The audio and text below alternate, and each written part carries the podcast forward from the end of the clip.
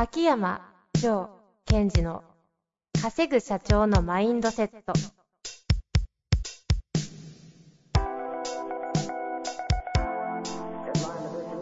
なぜ一流の経営者たちはぶつかる壁を次々と越えられるのか。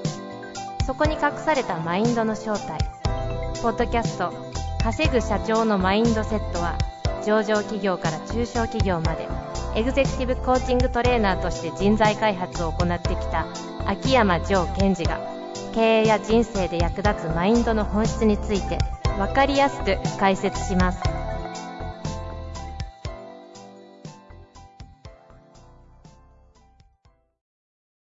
こんにちは、秋山です。今回の放送は屋外での収録になっています。実は以前から経営合宿を予定していたのですが、密室での開催が厳しくなってしまったので、少人数かつ屋外で行いました。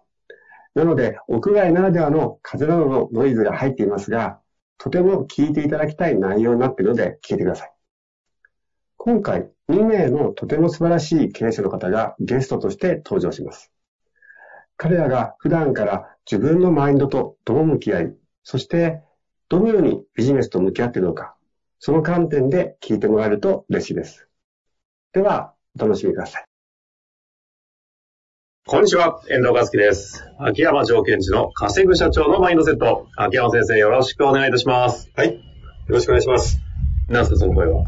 いやー、ちょっと寄せてみる。何にです大社長。かああゲストです。はい。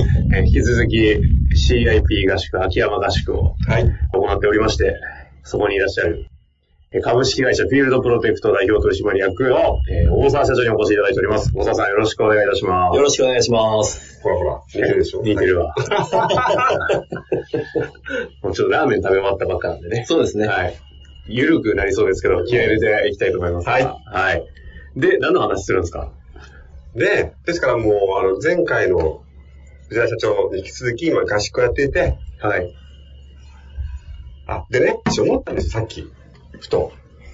こう、ポッドキャストのリスナーの方って、私が普段どんなことをしてるのかって実は知らないんじゃないかその話を藤原社長の時としていて、一生懸命喋っていただいたんですけど、結局何、何やってるか分からなかったっていうのがはい。回なんで、今日もね、ちょっと秋山先生何やってるか分かるといいんですけど、いや、例えば経営者の方の、さ支援ですよ。まあ、それは置いといてね。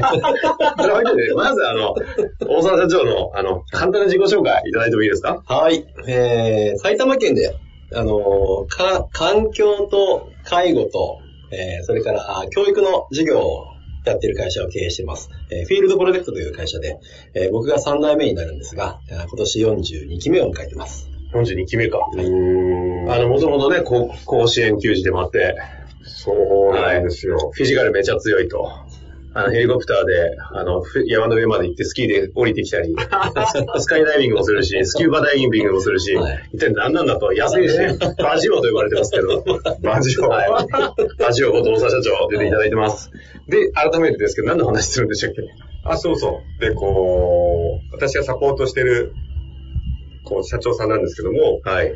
まあ、こう、なんかこう、経経営者の、まあ、すごい、まあ、いけてるというか、頑張ってるというか、いろんなことをチャレンジしてる方なんですけども、まあ、なんか今日、合宿来てるので、えー、ポッドキャストに強引に出ていただいて、まあ、リスナーの方、聞いてる方にもなんかこう参考になるようなお話を聞かせてもらえたらいいな、ということで、ってことですね。ちなみにあの、上産歴何年ですか？えー、丸3年経ちまして、4年目に。4年目はい。突入。うんもともと当時からなんか体でかいし、なんか勢いある社長だなという印象はあったんですけど、どうなんですかこの3年振り返ってみて。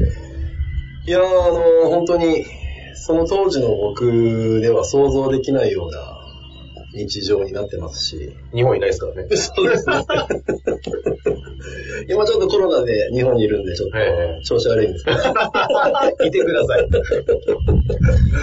本当に自分でも変わったんじゃないかなっていうのはすごく思ってますね。なんか例えばどの辺がとかって、あえて自分で言えることあるんですか？そうですね。あのーただ見方とかあり方っていうところが、はいやっぱ自分の中では一番変わったなっていうふうに感じてて、で、まあそれによって、その、周りの反応ですかね。反応が変わったっていうのは、すごく感じますし、それから、なんだろう。今までできなかったことがうっかりできるようになってきてるなっていうような。出たぞ出たぞよくわかんない系。うっかりとか無意識とか、なんだなんだまたこのパターンがいいですよ。あすいません、あの、受けていただいて。ええ、いやいや、そんなところですかね。ですかね。秋山先生から見て、大沢社長、まあね、どうなんですか？いや、あのーまあ、今本当コロナでおとなしくされてますけど、はい。この前本当に異常なほどあっちこっち回ってるんです。去年だけで何カ国？何かていうか180日超えてないですか？いや、そこまでは言ってないですけど。で、ほら、朝6時からの10日おきにセッションもあれ、やったんですけどそうですよね。おおはようございますって、ズームの向こうからと、あれ？今日どこですか？ペケペケって国です。で、まだしばらく経つと、また違うところにいて。で、あ、今日どこですか？って日本です。あ、よかったって。それ家じゃないですよね。いろんなところにいるから、大沢さん何人いるのかなっていう感じですよ。そうそうね。確かに。まあそんな大沢さんですけど、もともとそんなに、別に、ちょっと待ってください。この話、海外行きまくってる社長みたいになっちゃうけど、別にそういう人じゃなくて、そういう話したいわけじゃないんですけど。非常にこう、アグレッシブにいろんなところに、こう、情報を自ら取りに行ってるよという、そういう話。話。言葉だけ投げるのやめてください。責任感ない人多いな、あの。広場ですからね、皆さん。え、ということで、あの、なんですか、なん、なんなんですかね。どう、どうなんですか？どうなんですか？何同じ質問ばっかりしてますけど。はい。あの、秋山城の、なんだろう。あ、そうなんですよ。もともと以前の合宿で、はい。ポッドキャストゲスト出たいみたいなことをおっしゃってて、で、今日、あじゃあ出、出たらいいんじゃないかということでね、出てるんですけど。叶いました。なりました。夢じゃないです。夢じゃない。なんか話したいこととかあります？あえて。そうきますか？はい。でも私はもう、はい本当、うんあの、経営者として本当に活躍されてるし、ただ、その、その中のプロセスっていろんなことがあったから、まあ、聞いてる方にも、本当にこう、なんだろう、生の声として、こう参考になること本当に多いと思いますよね。あの、前回藤原社長、あのはい。藤原さんの方が、はい。あの、言ってたのが、CMP というね、コアマインドプログラムの初めのやつ受けたら、なんか、コアビジョンとか出たけど、いまいちよくわかんなかったって話で、それが染み込むみたいな話ありましたけど、はい。大沢さんとか逆にその辺どうなんですか？バッチリですよ。入ってこないでください。いや、あの、CMBS 受けてる時とか、受け終わった後も良かったんですけど、あの、でもやっぱりその時に出来上がったコアビジョンとかコアミッションにしっくりきてたかっていうと、そうではなかったですかね、僕も。うーん。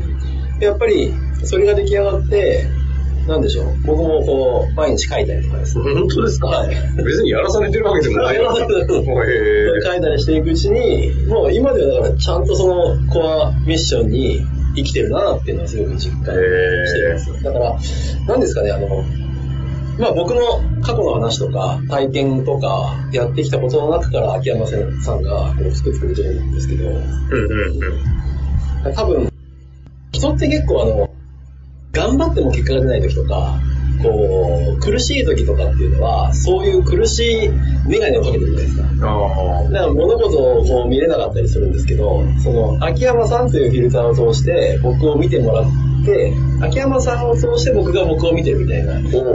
秋山さんを通して僕のあり方みたいなものをこう言語化してもらったっていうのが、後から分かってくるっていうか。へえ。あ、ちょっと分かったぞ。なんかいい話じゃん。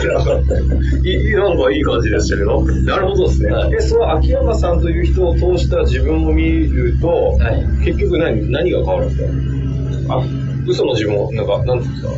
あの、こうだって思ってた自分が、あそうじゃなかったとかですね、はい。はいあの、こうやって結果が出てきたはずだって思ってることが、そうじゃなかったり。あだからまあその結果、やっぱり一番こう、ジョーさんからもらったものの大きいのは、その、やることとか、やってることが何かを決めるんじゃなくて、その、どんな状態でやるかっていう、そのまあステートです。はい。はい、そそこがもう決めていくっていうところを、まあ、うん心から信じられるようになったっていうのが、えー、えじゃあその思考で考えてどういうふうに考えればいいか分かったっていうよりも、何なんですかその、そどういう状態で捉えるといいかが分かった。やっぱ喋ってて全然何てるか分かんねえな。まあ、的なニュアンスなんですかね。あの、そうですね。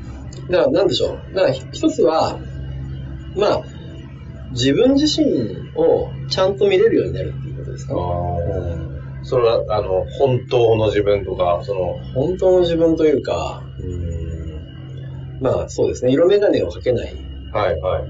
まあ、もしかするとそれはジョーさんの眼鏡なのかもしれないですけど、でも、その時の僕が思ってる自分ではない自分をジョーさんが見せてくれるうんうんうん。で、まあ、あの、藤藤原さんの時に、ジョーさんの使い方みたいな話もあったはい、ありんでますけど、したね。あの、僕が思ったのは、その、今のように、その、ジョンさんを通して僕を見てもらうと。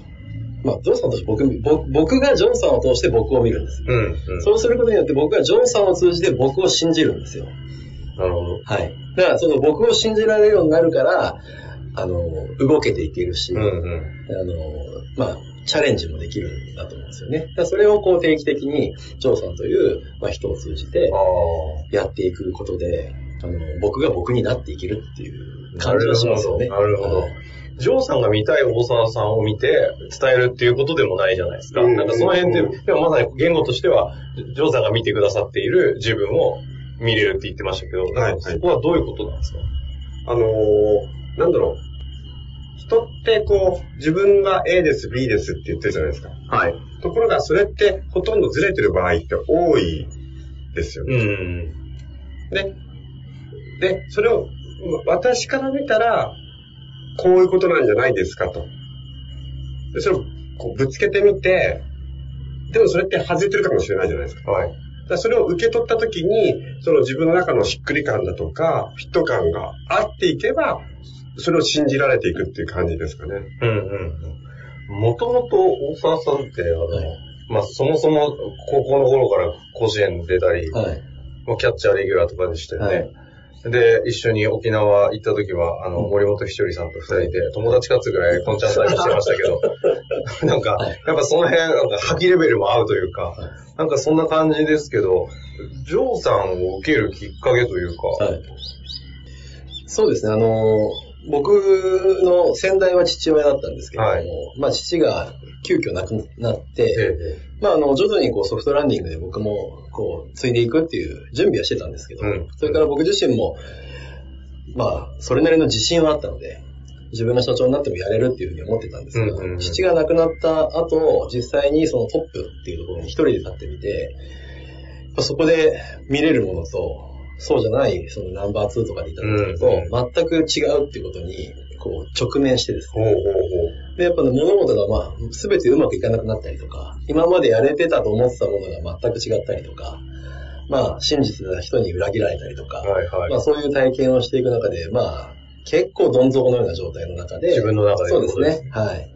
まあ、そこで、たまたまいろんなきっかけがあって、ええ張さんのところにたどり着けたっていう感じですね。えーその時来た時って、でも、なんかこれ、こういう話を今わざわざしてくださってますけど、うんあえてする、してくださってるけど、ここだけ聞くとなんか、もう本当になんかダメな、なんか弱いみたいな感じですけど、私多分、ジョーさんと二人お会いしたタイミングでちょうど合ってるんですよね。そうですよね。別に、あの、外から見たら、なんか、うんちゃんとやってる社長に見えたし、別に、なんていうんですか、いわゆるメンタルがやばいぞみたいな風には見えなかったあですけど、ねそうそう。で、あのーさっきね、藤原社長の時もそうだったんですけども、その、本人の中で非常にこう、パワーが出ないっていう状態っていうのはあると思うけども、じゃあそれが、まあ、まあ、他の人と比較することにあまり意味はないけども、もし比較するならば、めちゃめちゃパワフルでした、その当時。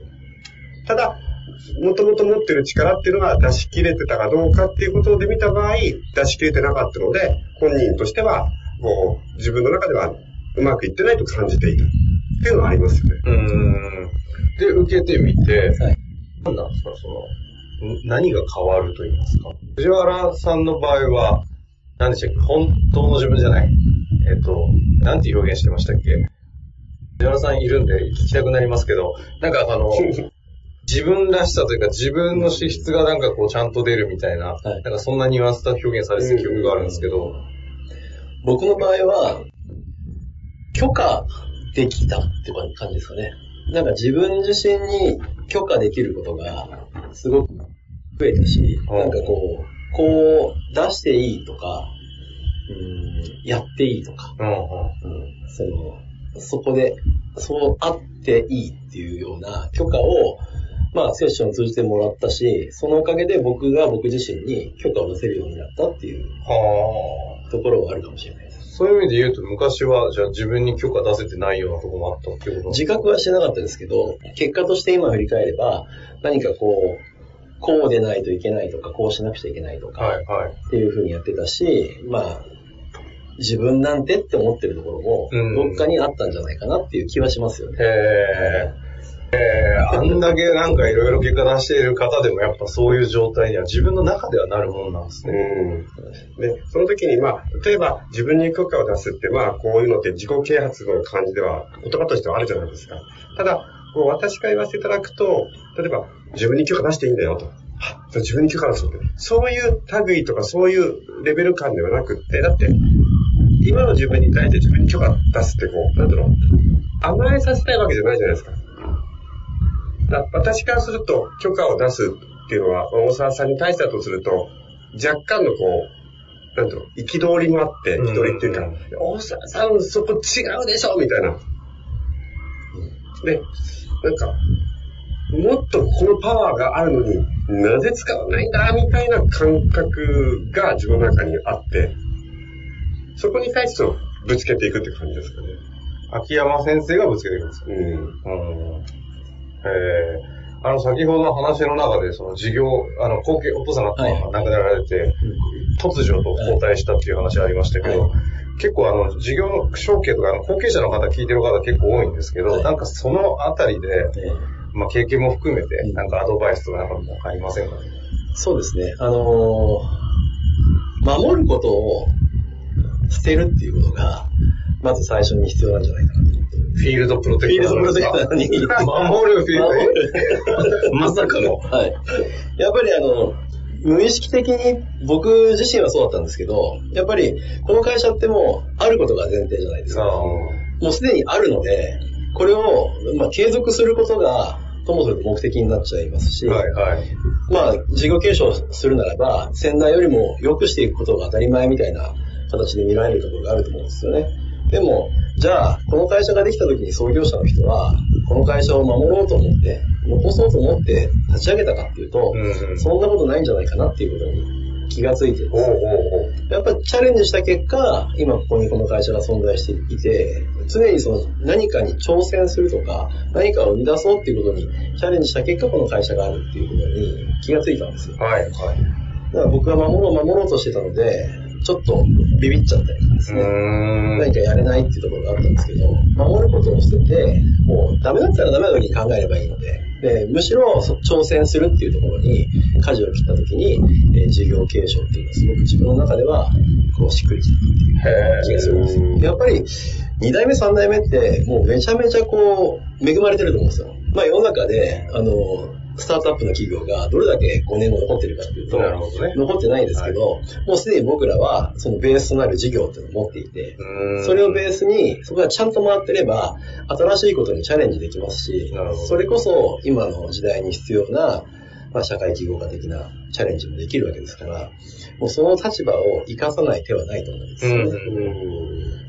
うん確かにこのタイミングでここ2、3年でも新しい事業を結構チャレンジして、結構印象的だったのが、あの、チャレンジしまくってて、なんかすごいなと思ったんですけど、俺ほど失敗してる奴はいねえからなぐらいのことを、堂々としてあの、社員さんの前で言ってたんですよね。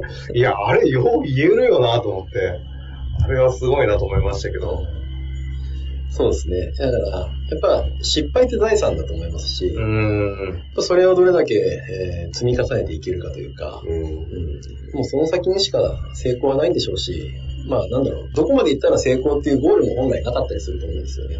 やっぱ常に挑戦し続ける、失敗し続けるっていう道の方が僕は楽しいかな。へー。なんか、あの若者に最後にメッセージをとかいう質問をしたくなる感じですけど、今の話を受けて、秋山先生どうですか？あの、大沢さんのすごいところは、その失敗が財産にできる人。どうなれば失敗財産にできるかっていうと、やっぱりそのやろうと決めたことに対して本当に結果を出しに行くと。最初からまあ失敗してもいいやじゃなく、本気でそれを取りに行くと。ただ、最初スタートするときは怖いから、まあちょっと失敗してもいいかなっていう気持ちは持ったとしても、入った瞬間に、やりすぎだって思うからガーってるんですよ。ああ、よく見ます。で、その結果、たまたま今回うまくいかなかったってなると、それが全て財産になる。あ、こうやってやるとうまくいかないんだなっていう情報になったり、あとはその中で自分がメンタルが鍛えられたり、その辺のその、なんだろう、失敗の仕方がうまいとことはおかしいけど、失敗をしてしまった場合、財産にする力っていうのがとても強いので、それはなんかこう、経営者の方には、なんか持ってもらいたい資質だなと思います、ね、あまあ、どうその資質を持つかはちょっとわからないところはありますけど、そういうことなんですね。あの、お、おっささん、結局、あの、よく、私あの結構会社を関わらせてもらった時に、はいはい、私のパートナーでデザイナーがいるんですけど、うんうん、彼にあの、どういう風な感じで会社目的でややるんですかみたいなバグッと質問したら、17億年後のとか言い出して、はみたいな。なんか、しかもガチで言うんですよね。もう、唖然としちゃって、あの、そんな経験を僕はしたという、あの、クレームです。